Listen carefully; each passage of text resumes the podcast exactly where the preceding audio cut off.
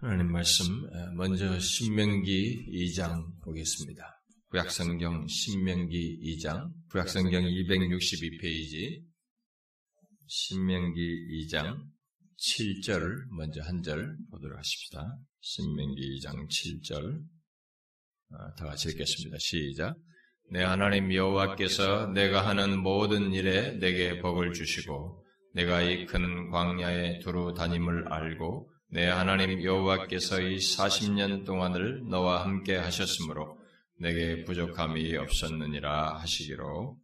여러분 뒤에 7장을 한번 보십시오. 신명기 7장. 7장 9절 한번 같이 읽어봅시다. 시작. 그런즉 너는 알라. 오직 내 하나님 여호와는 하나님이시요. 신실하신 하나님이시니. 그가 사랑 그의 계명을 지키는 자에게는 천대까지 그의 언약을 이행하시며 인애를 베푸시되 하나만 더 보겠습니다. 여러분 하박국서 보겠습니다. 하박국서 1305페이지 구약성경 1305페이지 하박국서 3장 유명한 말씀 1305페이지 하박국서 3장 17절 18절 두 절을 같이 읽어봅시다. 시작 비록 무화과 나무가 무성하지 못하며 포도나무에 열매가 없으며 감람나무에 소출이 없으며 밭에 먹을 것이 없으며 우리의 양이 없으며 외양간에 소가 없을지라도 나는 여호와로 말미암아 즐거워하며 나의 구원의 하나님으로 말미암아 기뻐하리로다. 아멘. 자, 우리가 하나님이 어떤 분이신지 어, 실론이죠. 실론에 대해서 1년 넘도록 살피다가 이제 결론으로서 어, 적용적인 내용을 어, 지난주부터 어, 살피고 있습니다.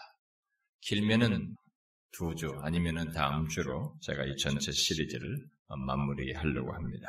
이 전체 하나님은 어떤 분이신지에 대한 긴, 뭐 1년 가까운, 1년 넘도록 전한 그 내용에 이어서 지난 시간은 그것을 적용적으로 살, 어, 우리가 살피기 위해서 그동안 살핀 그 놀라우신 하나님과 우리와의 관계에 대해서 어, 얘기를 했습니다.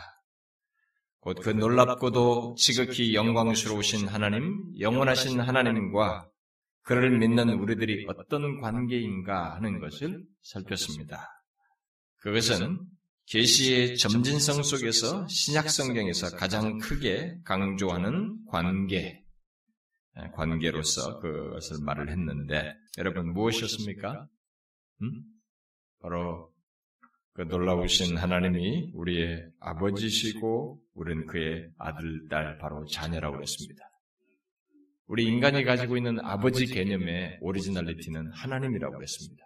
그러니까 우리가 인간이 가지고 있는 아버지 개념으로 하나님을 어느 정도 유추할 수 있지만 이것으로 왜곡된 사람들이 너무 많기 때문에 우리는 그것을 예수를 믿음으로써 지우고 본래 성경이 말하는 아버지 개념, 원래의 아버지 개념을 하나님 아버지를 통해서 우리가 알아야 된다라고 했습니다.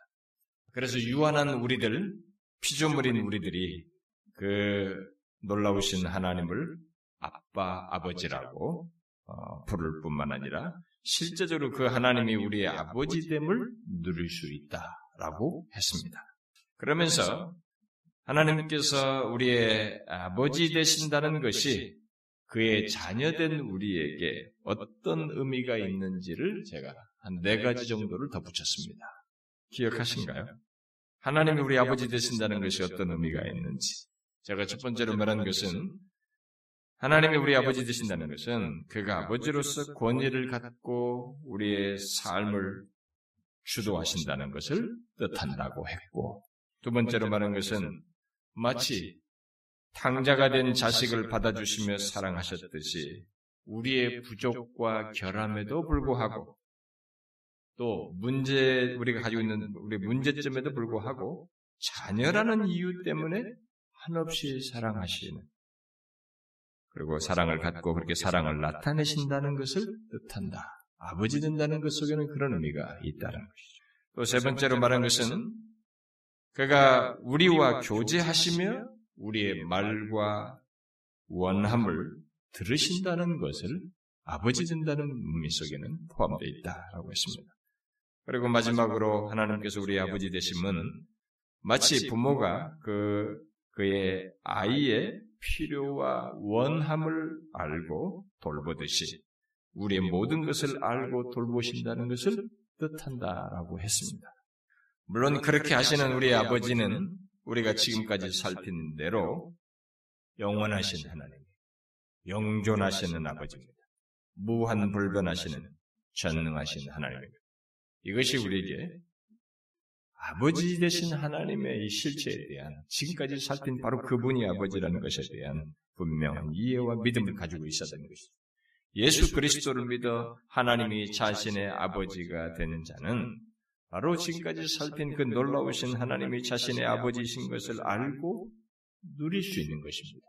그것은 자녀된 자에게 자연스러운 것이고 자녀된 자의 특권이며 복인 것이죠. 자, 그러면 이제 이 복된 지위와 신분 그리고 그 특권을 가진 우리들이 지금까지 살핀 하나님, 바로 우리의 아버지 되신 하나님을 좀 더 구체적으로 누리는 문제를 연결지어서 살펴보도록 하겠습니다. 여러분, 자식이 아버지를 누린다. 뭐, 이 아버지는 대표적인 것이니까, 이제 부모를 누린다고 생각해도 됩니다. 우리 인간계로 우리들 보면은. 자, 자식이 아버지를 누린다. 어? 또는 아이들이, 자녀들이 부모를 누린다고 할 때, 여러분, 그것은 무엇을 말하겠습니까?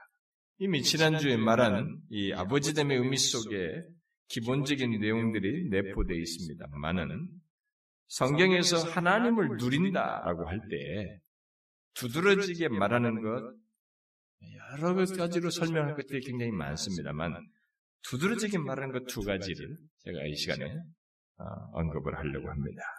첫 번째는 우리 아버지 대신 하나님을 누린다라고 할 때 성경에서 가장 흔하게 강조하는 사실입니다. 그게 뭐겠어요? 한 20곡에쯤 하면 나오는지 모르겠습니다만 사실상 여러분들이 가장 성경에서 일반적으로 강조하는 내용입니다. 아버지 대신 하나님을 누린다 라고 할 때 성경이 강조하는 가장 흔하게 강조하는 사실이에요. 그게 뭡니까? 그것은 모든 조건 속에서 아버지 되신 하나님을 의지하며 신뢰하는 것입니다. 여러분, 자식이 부모를 누린다고 할 때 그것이 무엇인지 여러분들이 한번 생각을 해 보십시오. 어떤 것이겠어요? 부모를 이용하는 것입니까? 여러분들이 어린아이를 한번 생각해 보시면 됩니다. 어린아이가, 여러분들의 어린아이가, 뭐 젖먹이부터 이제 조그만 어린 여러분들 품에서 있어야 하는 어린아이들이 보세요. 그런 어린아이가 부모를 누리는 것은 자기 부모가 이 세상에서 최고인 줄을 알고 그 부모를 의지하는 것입니다. 그게 무슨 의지해야지 의지해야지 생각이 아니라 거의 자연스럽게 아주 당연스럽게 의지하는 것이죠. 절대적으로 신뢰하는 것입니다. 그 아이에게서 최고는 자기 부모예요. 아무리 뭐 대통령이 와도 이 아이에게는 무서운 상대입니다. 낯선 사람이에요. 부모가 절대적이죠. 부모를 누리는 것은 그런 겁니다. 성경에서 하나님과 그를 믿는 우리의 관계를 말하면서 가장 흔하게 말하는 내용, 아니 처음부터 끝까지 말하는 내용이 있다면, 그것은 하나님은 절대적, 하나님은 절대적으로 믿고 신뢰할 만한 분이시고, 신실하신 분이시다는 사실과 함께, 그래서 그를 의지하고 신뢰하는 것이죠. 신뢰하라는 것이죠.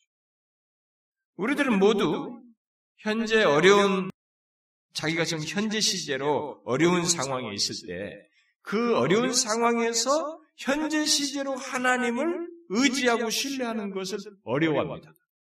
뭐 머릿속으로는 아, 하나님 의지하지 이렇게 편안할 때는 문제가 없어요. 그 생각을 가지고. 근데 자기가 현재 시제로 굉장히 어려울 때 그 상황에서 하나님을 의지하고 신뢰하는 것을 우리들이 어려워합니다만 사실 우리가 좀 이렇게 시간을 지나서 보면 한 가지 결론에 다 도달하게 됩니다. 예수 믿는 우리들이. 그게 뭡니까? 그것은 우리가 오늘 신명기 2장이나 7장에서 말하는 바대로 하나님께서 우리에게 신실하셨다는 거예요. 우리가 현재 시대로 그 당시에는 굉장히 의지하는 게 힘들었지만은 시간이 싹 지나보고 보면은 현재를 주신 하나님, 여기까지 오기까지 하나님께서 우리를 인도하셨다는 것, 그렇게 신실하셨다는 것, 그래서 결국은 아, 부족함이 없었네? 라고 하는 결론입니다. 내 욕심의 기준이 아니라 나라고 하는 존재가 살기에 부족함이 없었다는 것을 결론적으로 보게 된 것입니다. 성경은 그 같은 하나님, 곧 절대적으로 신뢰할 만한 분이신 것을 우리에게 다각적으로 말합니다. 특히 역사적인 증거를 통해서 그러니까 결과를 통해서 하나님을 신뢰할 만한 분으로 수도 없이 우리에게 증거하죠. 처음부터 끝까지 증거합니다.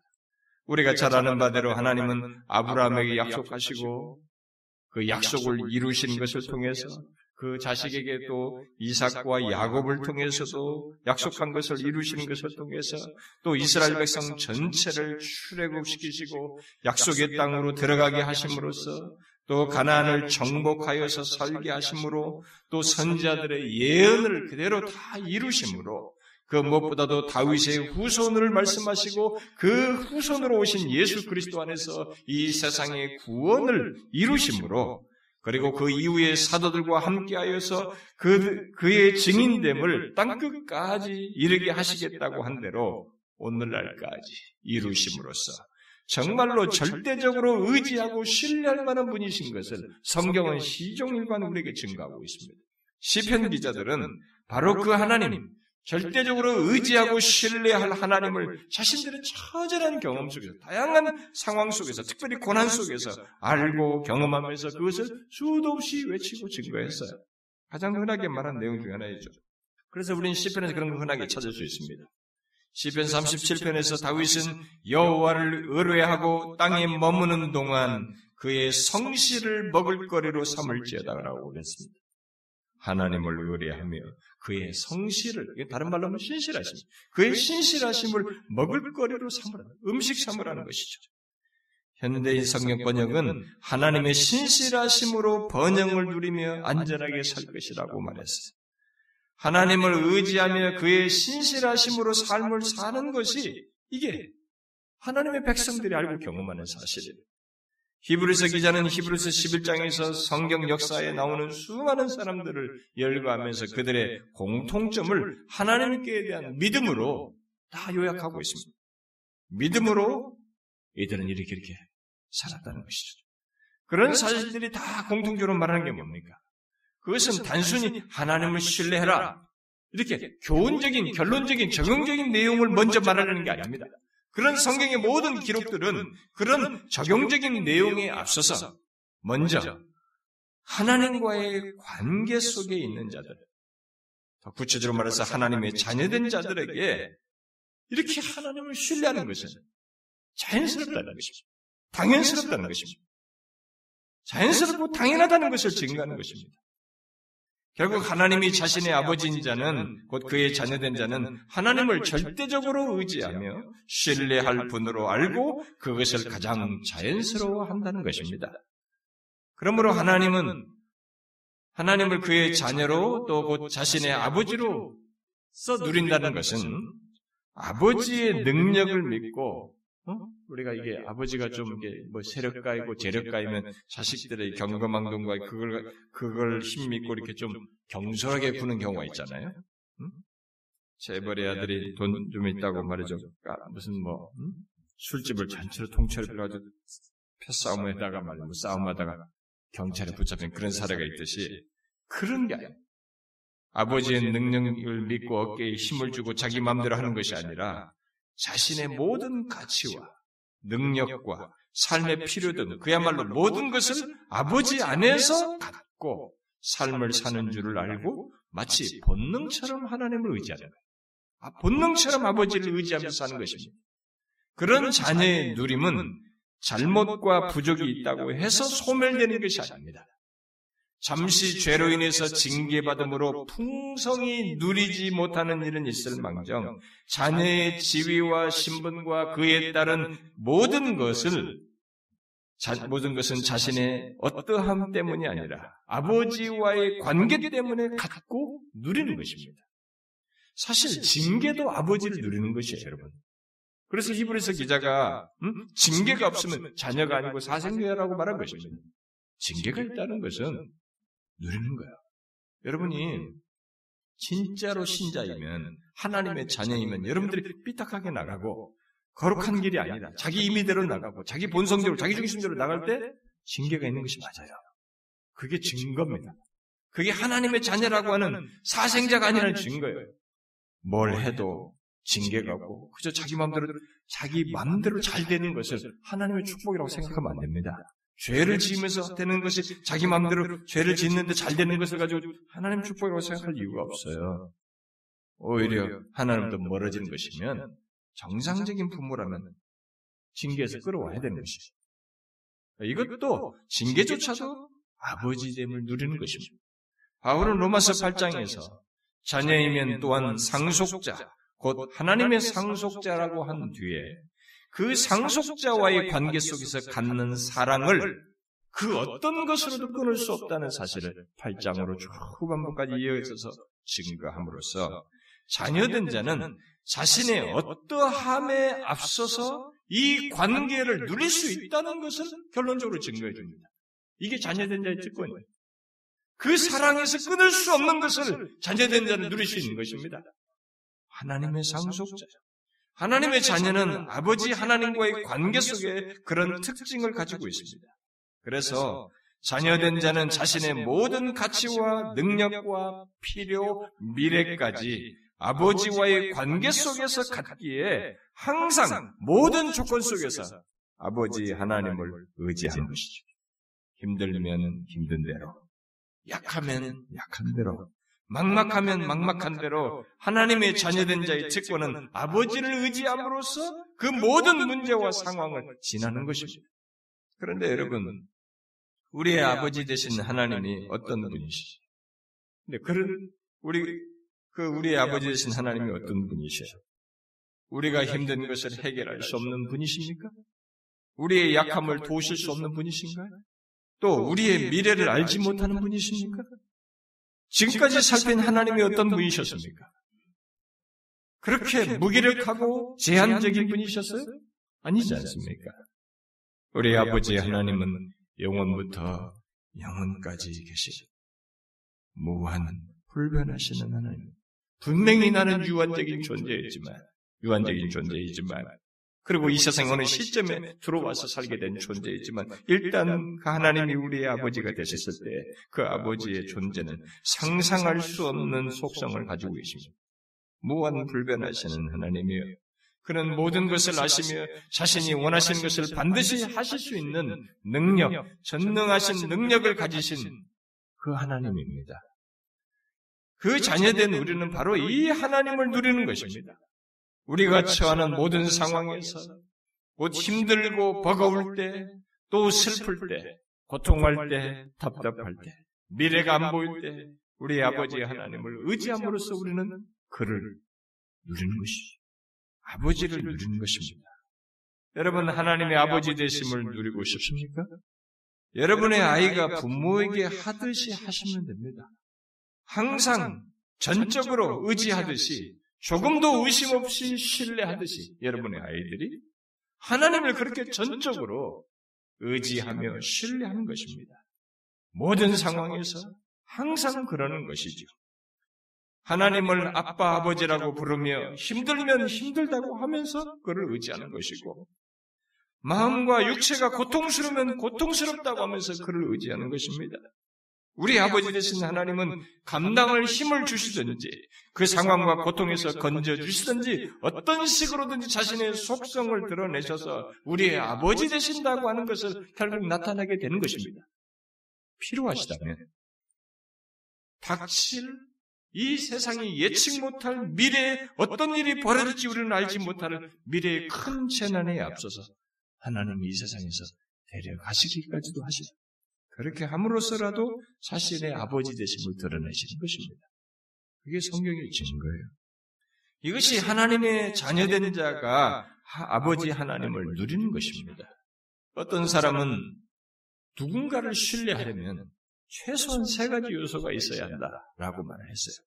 하나는 거짓이 없이 진실해야 우리가 그를 신뢰할 수 있고 또 하나는 공정하고 바르게 행해야 우리가 그 사람을 신뢰할 수 있다. 세 번째는 의지할 만하고 믿음직스러움이 있어야 신뢰한다. 이게 우리가 흔히 누군가를 신뢰할 수 있는 최소의 조건이라는 거예요. 그러니까 조금이라도 거짓되다면 누가 신뢰할 수 있겠어요? 또 공정하지 못하면 진짜로 신뢰할 수 없죠. 믿음직스럽지 못하고 변덕스러우면 우리는 정말로 신뢰할 수 없을 것입니다. 그야말로 그 세 가지만 있으면 우리는 그를 신뢰할 수 있을 것 같습니다. 근데 여러분, 여러분 주변에 그런 사람이 있어요? 이런 세 가지를 가진 사람. 거짓이 없이 항상 진실을 말하는 사람. 항상 공정하고 바르게 행하는 사람. 변덕스럽지 않고 항상 일관되어서 믿음직스러운 사람. 그런 사람이 있습니까? 완전치 않고 어느 정도라도 그런 사람이 있으면 우리는 신뢰할 수 있습니다. 정말 신뢰감이 가죠. 제가 어떤 분에게 얘기를 들었어요. 어떤 사람이 너무 진실해서 자기 그룹의 재정을 맡겠다는 것입니다. 물론 그들은 이, 이 그룹은 그리스도인 그룹이었어요. 그는 정말로 믿은 바대로, 그 사람이 워낙 진실했었기 때문에 사람들이 다 아는 바대로 오랫동안 잘 맡아서 해줬다고 합니다. 그런데 그에게 유혹이 왔는지 얼마의 시간이, 수년의 시간이 지나서 재정사고를 내버렸어요. 그렇게 모두가 믿는 사람이었는데 이 사람이 재정 사고를 내버린 것입니다. 그는 어느 교회에서 인정받는 중직자였다고 합니다. 우리는 누군가 진실하면 그렇게 좀 진실한 세월이 조금 어느 정도 이렇게 보여지기만 해도 우리는 그를 신뢰해버려요. 그래서 그렇게 맡깁니다. 그런데 만일 지금 앞에서 말한 이 세 가지를 다 가진 사람이 있다면 우리가 어떻겠어요? 우리는 정말로 신뢰하겠죠. 그런데 여러분, 우리가 지금까지 살핀 하나님을 한번 생각해 보십시오. 그 세 가지는 그에게 아무것도 아닙니다. 우리가 인간의 사회 속에서 그런 정도 가지고 이렇게 전적으로 사람을 신뢰하는데 하나님을 한번 생각해 보라면 하나님은 항상 진실을 말하시는 분입니다. 왜요? 그는 거룩하시기 때문에 우리가 배운 바대로 결코 거짓말을 하실 수가 없습니다. 히브리서 6장에서 말한 대로 하나님은 거짓말할 수 없으십니다. 요한일서 1장에서 말한 것처럼 하나님은 빛이시라 그에게는 어둠이 조금도 없으십니다. 하나님은 항상 아니 완전히 또 영원토록 진실을 말하시는 분이십니다. 시편 89편에서 하나님은 내 언약을 깨뜨리지 아니하고 내 입술에서 낸 것은 변하지 아니하리로다 라고 하셨습니다. 그러니 하나님만큼 신뢰하는 분이 어디 있겠어요? 이렇게 한 번도 자신의 말을 흐트러지지 않고 진실 말을 말하고 그것도 영원토록 말하는 분이지. 이분만큼 만한 분이 어디 있어요? 그뿐입니까? 하나님은 진실을 말하는 정도가 아니죠. 항상 공정하고 바르게 행하십니다. 진실로 공의로우시고 의로우신 분이십니다. 하나님은 완전하게 공정하시고 완전하게 의로우신 분이시죠. 시편 119편 기자는 여호와의 주는 의로우시고 주의 판단은 정직하시나이다 라고 했습니다. 또 145편 기자도 여호와께서는 모든 행위에 의로우시며 그 모든 행사에 은혜로우시도다 라고 했습니다. 우리는 불공정한 대접과 처사를 보고 살아온 사람들이에요. 이 세상에는 불공정이 넘쳐납니다. 은은커녕 불의함이 더 익숙한 우리 세상입니다. 그래서 사람은 쉽게 신뢰하기보다 의심부터 하게 되고 자꾸 진리를 파악하고 점검하는 것이 우리들입니다. 그러나 하나님은 그런 구석이 하나도 없습니다. 모든 행위에 의로우십니다. 그는 사람의 마음까지 살펴서 공의를 행하실 수 있는 완전하신 분이십니다. 그러니 다 믿지 못해도 하나님만큼은 신뢰할 수 있는 것입니다. 우리는 누가 조금만 공정하게 해줘도 그것에 감동받아서 그 사람을 신뢰합니다. 그런데 하나님은 이 부분에서 완전하신 분이시라는 거죠. 그뿐이에요. 하나님은 결코 변덕스럽지가 않습니다. 항상 신실하셔서 믿음직스럽습니다. 우리는 이미 하나님은 변함도 없으시고 회전하는 그림자도 없으시다는 그 말씀을 보았습니다. 하나님은 불변하신 분이시며 우리가 이미 앞에서 말한 대로 자신이 약속한 것을 반드시 지키시는 신실하신 분이십니다. 오늘 읽은 신명기 7장은 여호와는 신실하신 하나님이시라 라고 말을 했죠. 그래서 그는 그를 사랑하고 그 계명을 지키는 자에게 천대까지 그의 언약을 이행하시며 인애를 베푸신다라고 말했습니다. 이런 사실을 알았던 시편 46편 기자는 하나님의 자녀답게 어려운 현실 속에서 하나님의, 하나님을 신뢰하며 다음과 같이 고백했습니다. 하나님은 우리의 피난처시요 힘이시니 환란 중에 만날 큰 도움이시라. 그러므로 땅이 변하든지 산이 흔들려 바다 가운데에서 바다 가운데 빠지든지 바닷물이 솟아나고 뛰놀든지 그것이 넘침으로 산이 흔들릴지라도 우리는 두려워 아니하리로다. 뭡니까? 하나님은 변덕스럽지 않습니다. 신실하셔서 항상 믿을 수 있는 분이십니다. 누군가 여러분들에게 진실하게 또 일관되게 믿음직스럽게 해보세요. 우리는 철떡같이 믿고 싶어 합니다. 그런데 여러분 하나님은 이 세 가지를 다 가지고 계십니다. 그것도 완전하게. 아니 하나님은 그 이상의 조건을 말해도 모든 조건을 충족시킬 수 있는 속성을 가지고 계십니다. 하나님만큼 그러니 믿을 만한 분이 어디 있어요? 우리가 이성적으로 충분히 한번 생각해 보세요. 여러분들의 눈에 볼 때 여러분의 재정을 조금만 신뢰성 있게 믿어줘도 그 사람에게 믿고 맡기듯이 누군가 여러분들이 조금만 진심을 말해줘도 금방 감동돼서 그 사람에게 맡기는 정도인데 이런 부분에서 완전하게 자신의 진실을 말하고 공정하고 공의롭고 믿음직스럽고 신실하신 이 하나님을 그분만큼 믿을 만한 분이 어디 있어요? 그래서 성경이 시종일관 그의 백성된 자들, 그의 자녀된 자들에게 하나님을 믿는 것을 신뢰함으로 의지함으로써 그 하나님을 누리도록 아버지 되신 하나님을 누리도록 우리에게 계속 얘기하는 것입니다. 진실과 공정함, 믿음직스러움을 넘어서서 적극적으로 사랑을 가지신 분이 하나님이십니다. 심지어 우리 약함과 부족에도 불구하고 죄악까지도 용서하시면서 은혜와 자비를 가지고 계신 분이에요. 우리는 누가에게 믿음직스럽다가도 그 사람이 사고를 치면 그 다음부터는 신뢰가 안 갑니다.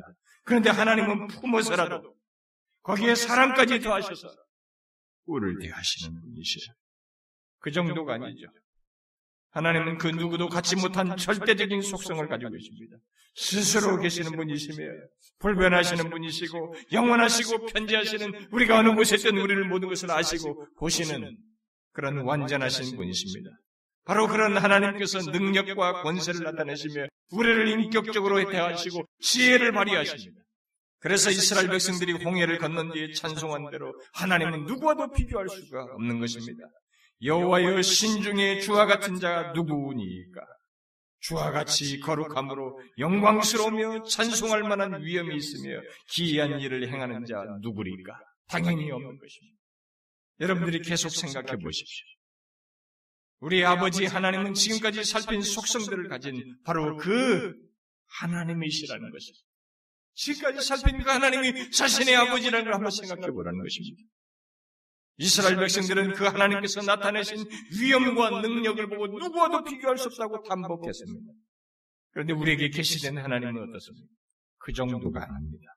우리의 하나님은 그렇게 전적으로 신뢰할 수 있는 하나님이십니다. 그러므로 하나님 아버지를 누리고 싶다면, 하나님을 자신의 아버지로서 누리고 싶다면, 바로 그 신뢰할 만한 그 아버지 하나님을 모든 조건 속에서 또 항상 신뢰하며 사는 것입니다. 이게 아버지를 누리는 거예요. 이게 하나님을 누리는 것입니다. 자녀된 자가 아버지를 누리는 것입니다. 교회를 다녀도 예수를 믿어도 아버지를 못 누려요. 신뢰하지 않음으로써 모든 조건에서 항상 여러분들의 아이 보세요, 아이를. 아이는 절대적이에요. 무조건 신뢰합니다. 그게 아버지를 누리는 거예요. 그게 성경의 전체 메시지인 것입니다. 예수 믿는 자는 그렇게 아버지를 누리는 것입니다. 이 무한 불변하시고 능하신 전능하신 하나님, 그가 우리 아버지신 것을 그렇게 신뢰하면서 누리는 것이죠. 그것이 바로 하나님을 아는 것이기도 하고요. 그러나 저는 하나님의 자녀된 자들이 하나님을 아버지로서 누린다고 할 때 성경이 강조하는 또 다른 한 가지를 더 덧붙이려고 합니다. 그것은 오늘 우리가 함께 읽은 하박국사 말씀대로 하나님을 기뻐하고 즐거워하는 것입니다. 하나님을 기뻐하고 즐거워하는 것이죠. 제가 이런 이 내용은 참 많이 말했습니다. 여기 우리 교회 성경 구절도 그거고, 그래서 우리 영적 각성 집회할 때도 제가 이 말씀을 전한 바 있고, 참 많이 말했습니다. 수련회 가서도 여러 번 얘기했고, 하나님의 주권 얘기할 때마다 얘기했고, 여러분 질문해 보겠습니다. 하나님을 기뻐하고 즐거워한다는 게 뭡니까? 하나님만 생각하면 막 웃음이 나오고 기분이 좋은 거예요? 하나님을 기뻐하고 그분으로 인해서 즐거워하는 것. 이게 뭡니까? 웨스민스터 신앙 소리 문답의 일문일답이 그거잖아요. 유명한. 사람의 제일 되는 목적이 무엇이냐? 라는 질문에 대해서 대답으로서 하나님을 즐거워하는 것이다. 하나님을 영화롭게 하고 영원토록 즐거워하는 것이다. 하나님을 즐거워하는 것, 하나님을 기뻐하는 것, 그것을 말하지 않습니까? 이게 뭐예요, 하나님을 즐거워하는 것, 기뻐하는 것. 이게 이제 기독교 신앙의 첫 번째 질문으로 제기하는 사람이 제일 되는 목적으로 질문했지만 의외로 교회 다니는 사람들이 이게 요즘 무슨 예수님서 소리보다 개혁주의 운운하면서 이런 것에 공부하는 것이 요즘 유행해서 젊은 목회자들 중에서 많이 가르치고 있어. 이게 지식으로는 사람들이 다 가지고 있지만 의외로 모릅니다. 이걸 안 가지고 있어요, 사람들이. 어? 저는 수도 없이 얘기해왔습니다만 많은 사람들이 이걸 몰라요. 머릿속에 지식이 가지고 있지만 삶으로는 모릅니다. 이게요, 아버지 누리는 거예요, 여러분. 무슨 뜻이에요? 하박국 선지자가 그것을 잘 말해주고 있는 것입니다. 하박국 선지자의 경험이 이것을 잘 설명해주고 있는 거죠. 하박국 선지자는 광포한 갈대아 사람들, 그러니까 바벨론 사람들이죠. 바벨론 제국에 일으키게 될 사람들이죠. 이방 나라의 갈대아 사람들이 자기 나라를 쳐부술 것을 생각을 하고 하나님을 못마땅히 여겼던 사람입니다. 이 사람.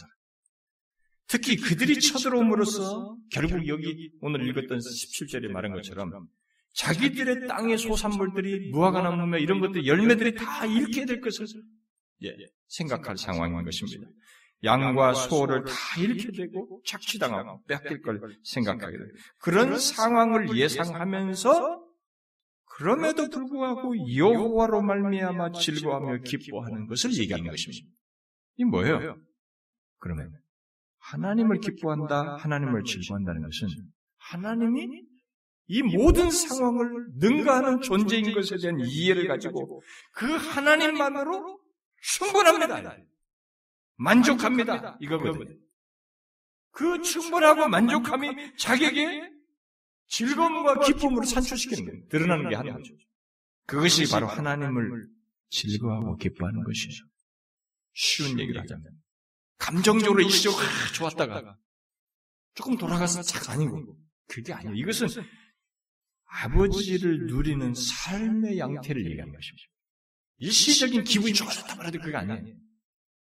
제일 힘든 게 뭐냐면요. 교회 생활하면서 제가 어느 때는 막 좋다고 했다. 뒤 가서는 또다 뒤집어 버리는 그 감정에서 천적으로 좌우되는 이것이 그런 신앙생활 하는 사람 제일 힘들어요. 제가 어제 금요일에도 얘기했지 않습니까? 사단의 역사는 감정 가지고 모든 걸 다 해버려요. 그러나 성령의 역사는 전 인격을 가지고 역사합니다. 이지와 감정과 전 인격을 가지고 역사하십니다. 그래서 성령의 지배받은 사람은 전인격적이어서 감정이 소용돌어 있어도 또 다시 그게 하나님의 말씀을 따라서 아닌 것을 알기 때문에 그걸 통제하면서 가는 거예요. 근데 사단에 의해서 주로 움직이는 사람은 감정이 조금만 크다 이랬다. 그러니까 막 원망하면 화치 확탁 붙었다가 또 누가 조금 기분이 좀탁 동져서 붙었다가 이게 전부예요. 이것은요 하나님을 기뻐하고 즐거워하면서 감정적으로 싫고 아, 기분 좋은 거, 그, 그, 그 정도가 아니에요. 이건 삶의 양태입니다. 그분을 누리는 것이에요. 아버지를 누리는 것과 같은 것입니다. 이미 하나님을 기뻐하며 살았던 다윗은 이런 것을 알았던 사람이에요. 그래서 시편에서 자주 얘기합니다. 그러면서 아예 다른 사람을 향해서 선포하죠. 여호와를 기뻐하라. 여호와를 기뻐하라. 그가 내 마음의 소원을 내게 이루어 주시리라. 어? 이 말은 뭐예요? 아니 여호와를 기뻐하는데 내 마음의 소원을 이루어 준다는 거예요. 기뻐하는 게 도대체 어떤 내용을 담고 있기에 하나님께서 내 마음의 소원을 이루어 준다는 것입니까? 여기는 내용이 있는 거예요, 여러분. 감정적인 문제가 아닙니다. 하나님만으로 만족하면서 하나님께서 자신의 마음의 소원을 이루어줄 만큼 하나님을 믿을 만한 분이시라는 것. 하나님보다 더한 분은 없다는 것. 내 현실이 어쨌든 이 모든 것을 능가하는 하나님이라는 것을 믿는 것이 있기 때문에 하나님만으로 만족하기 때문에 이런 신앙 때문에 하나님께서 그 마음의 소원을 이루어 주신 것입니다. 관계를 누리고 있는 것이에요. 시편 42편 기자도 같은 생각인 것입니다. 하나님이여 사슴이 시냇물을 찾기에 갈급함 같이 내 영혼을 주를 찾기에 갈급하나이다. 내 영혼이 하나님 곧 살아계시는 하나님을 갈망하나니 뭐예요? 사실상 하나님만이 자신의 기쁨과 즐거움이 된다는 것입니다. 여러분 하나님을 즐거워하고 기뻐한다는 것이 뭐예요? 결국 바로 이렇게 아버지 대신 하나님을 누리는 것이죠. 결론적으로 보면 지금 인용한 이 말씀들이 암시하듯이 하나님 아버지 속에 있는 선물이나 하나님 아버지 손에 쥐어져 있는 선물을 줄까 하면 내가 요구하는 선물을 주는 이 하나님이 줄 선물이 아니라 하나님 자신 그분의 능하심, 우리가 지금까지 살핀 하나님의 그런 속성을 가지신 이 하나님 자신이 기쁨이 되는 거예요. 그, 이 하나님만 있으면 된다는 믿음 안에서 그 하나님 자신이 기쁨이 되고 즐거움이 되는 그겁니다. 쉽게 말하면 여러분의 아이들이 부모 품 안에서 또 여러분들 앞에서 마음, 마음의 안정을 갖고 여러분 앞에서 아이들이 불안해하지 않고 여러분 앞, 여러분이 있다. 자기 아빠, 엄마가 있기 때문에 마음 편안해하면서 즐거워하며 뛰노는 것과 같은 것이죠. 부모 자체가 그에게 만족감을 주는 것이죠. 위안감을 주는 것, 안식감을 주는 것이죠. 그렇게 하나님 자신만으로 만족하며 안식하는 것, 이게 하나님을 기뻐하고 즐거워하는 것이죠. 밭의 소출이나 외양간의 양과 소보다 하나님 자신이 더 귀하고 능하며 그 모든 것을 주장하실 분이신 것을 알고 하나님 자신이 기쁨이 되고 즐거움이 되는 것, 그걸 말하는 것입니다. 이것이 하나님을 기뻐하는 것이고 아버지 되신 하나님을 누리는 것입니다. 문제는 이제 여러분과 저에게 생길 수 있는 질문이죠. 문제는 어떻게 그럴 수 있는가? 우리가 현실의 지배를 상당히 받는 존재인데 어떻게 그럴 수 있느냐? 어떻게 하박국처럼 될 수 있고 어떻게 시편 42편 기자처럼 절망스러운 상황과 상태에서 내 영혼이 하나님 안에서 만족 만족하게 되고 주를 찾기에 갈급할 수 있는가 하는 것이 그것은 한 가지입니다. 바로 밭의 소출이나 외양간의 소나 나의 현실과는 비교할 수 없는 하나님의 존재와 속성을 확실히 하는 것입니다. 지금까지 우리가 살핀 그러하신 하나님을 아는 것이에요. 그리고 그 하나님께서 밭의 소출과 외양간의 소를 넘어서서 모든 것을 주장하신다는 것을 확실히 믿는 것입니다. 하박국처럼 시팽기자처럼 하나님을 기뻐하며 그를 누리는 것은 우리가 지금까지 살핀 그 놀라우신 속성, 그 속성들을 하나님께서 가지셨으며 그분이 바로 나의 하나님이요 나의, 나의 아버지신 것을 알고 신뢰할 때 가능합니다. 진짜로 그러신 하나님이 나의 아버지인 것을 믿을 때 가능해요. 그렇지 않고는 밭에 소출이 없고 외양간에 양과 이 소가 없어지면 어떻게 되겠어요? 당연히, 당연히 즐거울 수가 없어요. 뭐 예외가 없죠. 하나님은 즐거울 수가 없습니다. 하나님의 아버지 되심을 누릴 수가 없어요. 그것이 없으면 못 누리죠, 당연히. 그러므로 이, 시리즈, 이 시리즈를 통해서 제가 강조한 것은 일차적으로 하나님이 어떤 분이신가라는 것을 아는 것이었어요. 그리고 나서 그 하나님과 내가 어떤 관계에 있는지를 아는 것이었습니다. 여러분은 지금까지 말한 그 놀라우신 하나님, 그분의 존재와 속성을 여러분들이 들으면서 바로 그 속성을 가지신 그 하나님만 계시면 된다고 하는, 그분만 계시면 된다고 하는 믿음을 가지고 있습니까? 어떻습니까? 이 이런 하나님만 있으면 된다는 믿음이 있습니까? 이 하나님만 계시면 그가 나의 아버지산 사실만으로 바벨론과 같은 이길 수 없는 현실에 내가 처한다 할지라도 또 밭에 소출이 없고 양과 소가 다 잃어버리게 되는 그런 상황이 있다 할지라도 여러분들은 그 하나님만 있으면 된다 라는 믿음을 가짐으로써 아버지를 누리냐는. 그런 믿음이 있습니까? 어떤 사람은 이런 믿음을 기독교의 야성이라고 말을 해요. 젊은이들이 좋아할 그런 용어를 씁니다. 우리가 신앙에 좀 야성이 있어야 되지 않느냐. 야성. 좋습니다.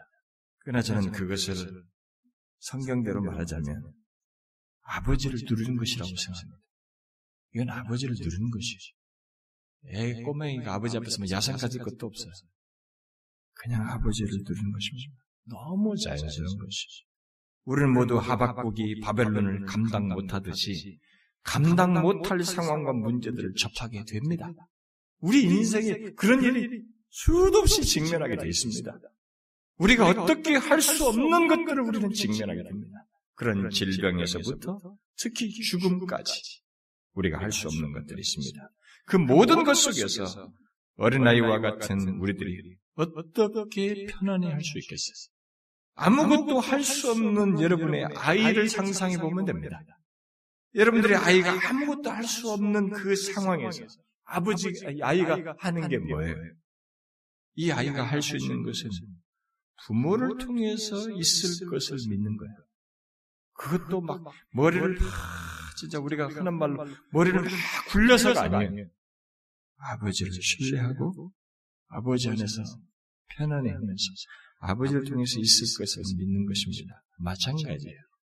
우리는 그런 상황과 문제들 속에서 우리들이 할 수 없는 문제와 상황 속에서 그 모든 것을 주장하시는 우리 아버지 하나님, 그 모든 것 속에서 결론을 주실 우리의 하나님 아버지, 그 모든 것 속에서 우리를 선하게 인도하실 우리의 아버지 하나님을 믿고 그 안에서 안식하며 만족하는 것입니다.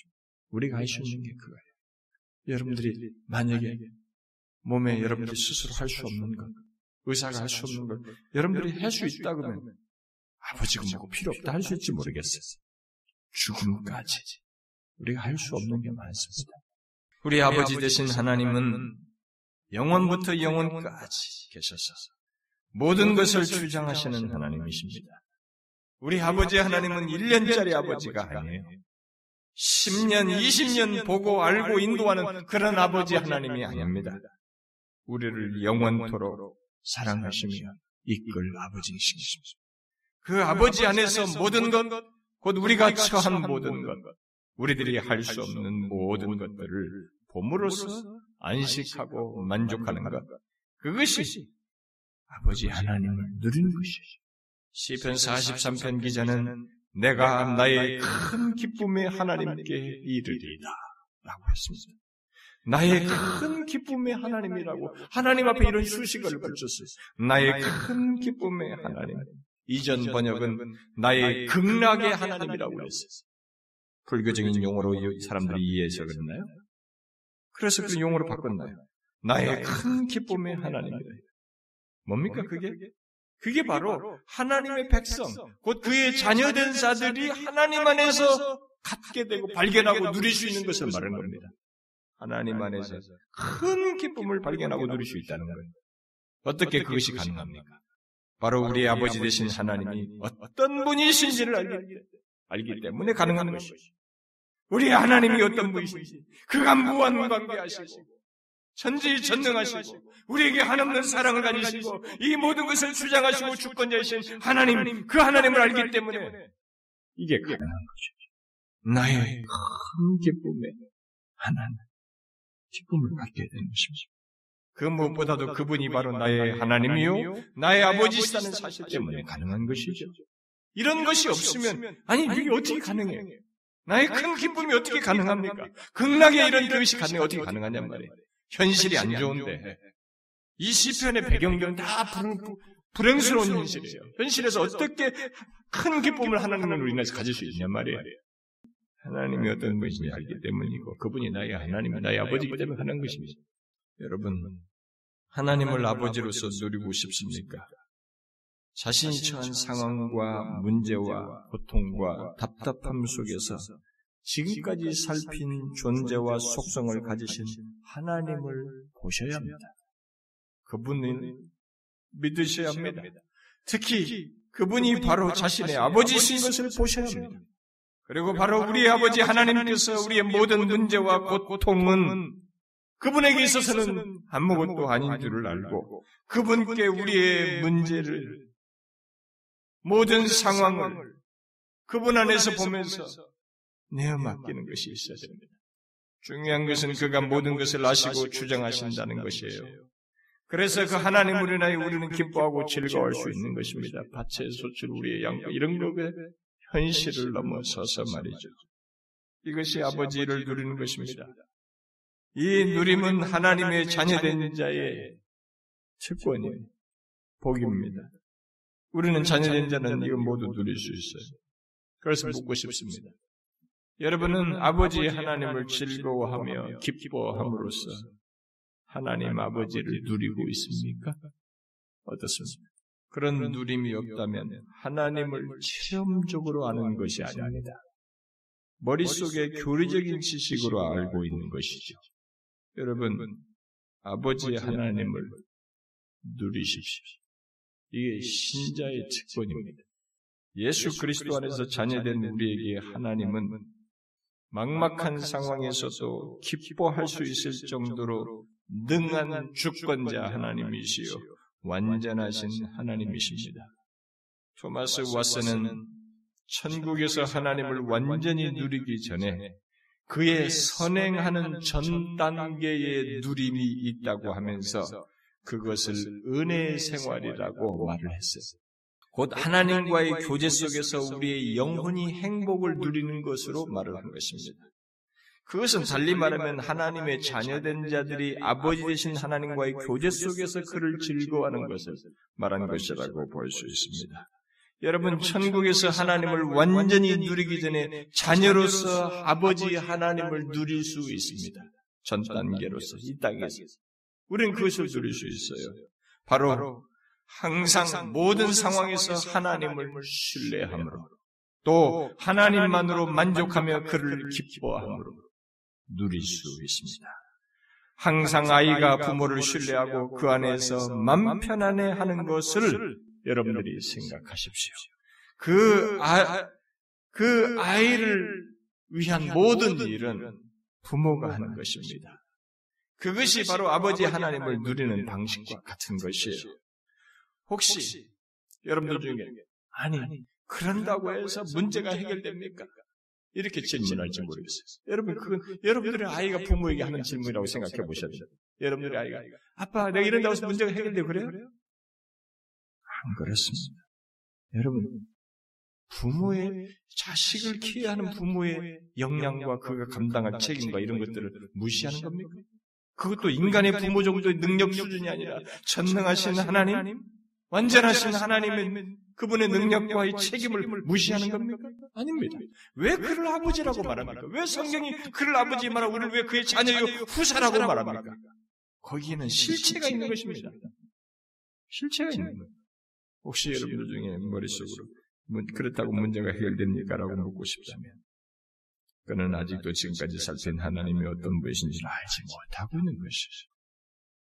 우리 아버지 하나님이 어떤 분이십니까? 어리석어요? 무능합니까? 한계가 있습니까? 아니죠. 무한 불변하신 완전하신 하나님입니다.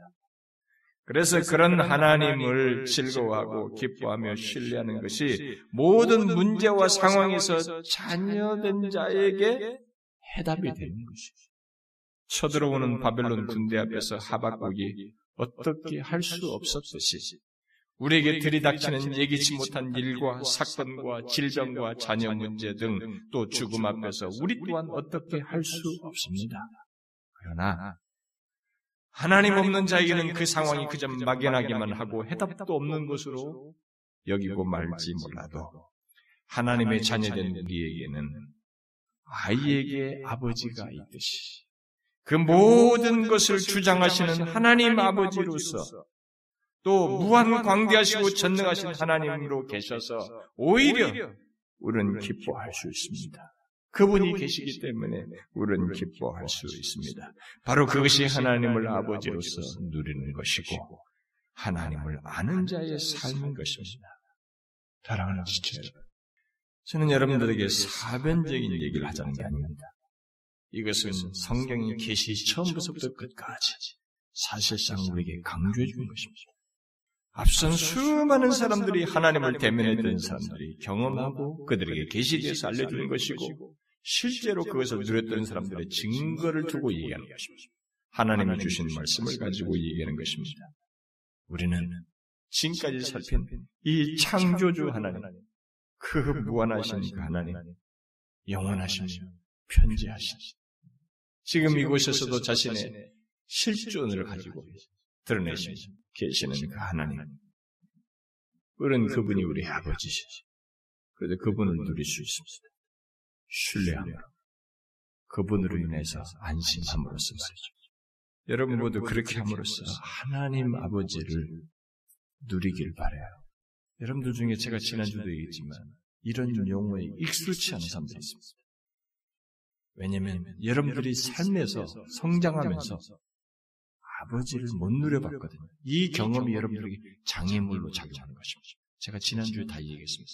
그것은 예수 그리스도를 믿으면서 회심하면서 같이 던져버려야 할, 벗어나야 할 옛사람이에요. 옛사람의 기억인 것입니다. 우리는 그 부차적인 아버지관으로 하나님을 생각하면 안 됩니다. 본래 아버지관인 계시된 성경을 통해서 하나님 아버지를 통해서 본래 아버지관을 가지고 그 하나님을 신뢰하고 그 하나님 안에서 안식함으로써 진짜 아버지를 누리는 것이 있어요. 이게 그의 자녀된 신자에게 준 특권이고 약속이며 실제로서 말씀하신 것입니다. 저와 여러분이 이 누림을 갖기를 바래요. 기도합시다. 우리의 아버지 하나님, 결함 많고 요한한 우리를 영원한 상속자로 삼아주시고, 주의 자녀로서 아버지 하나님 그 영광스럽고 무한 광대하신 하나님을 아버지로서 누리게 해주셔서 감사합니다. 주여 우리가 정령 주께서 말씀하시고 계시해 주신 바대로 그 아버지 하나님을 항상 모든 조건에서 신뢰하고 그 아버지 안에서 안심함으로써 누리는 저희들 되게 하여 주옵소서. 오 하나님 여기 모인 사랑하는 지체들이 분명히 다양한 현실과 풀 수 없는 문제들과 고통과 어려움들 속에 있지만 그것에 함몰되지 않게 하여 주시고 하박국과 같은 고백에 이를 수 있도록 비록 이것이 없고 저런 것이 고통스럽다 할지라도 이 능하신 하나님 창조주 하나님이 나의 아버지시니 그로 인하여 기뻐하고 즐거워하리로다라고 고백하는 모두가 되게 하여 주옵소서. 예수 그리스도의 이름으로 기도하옵나이다. 아멘.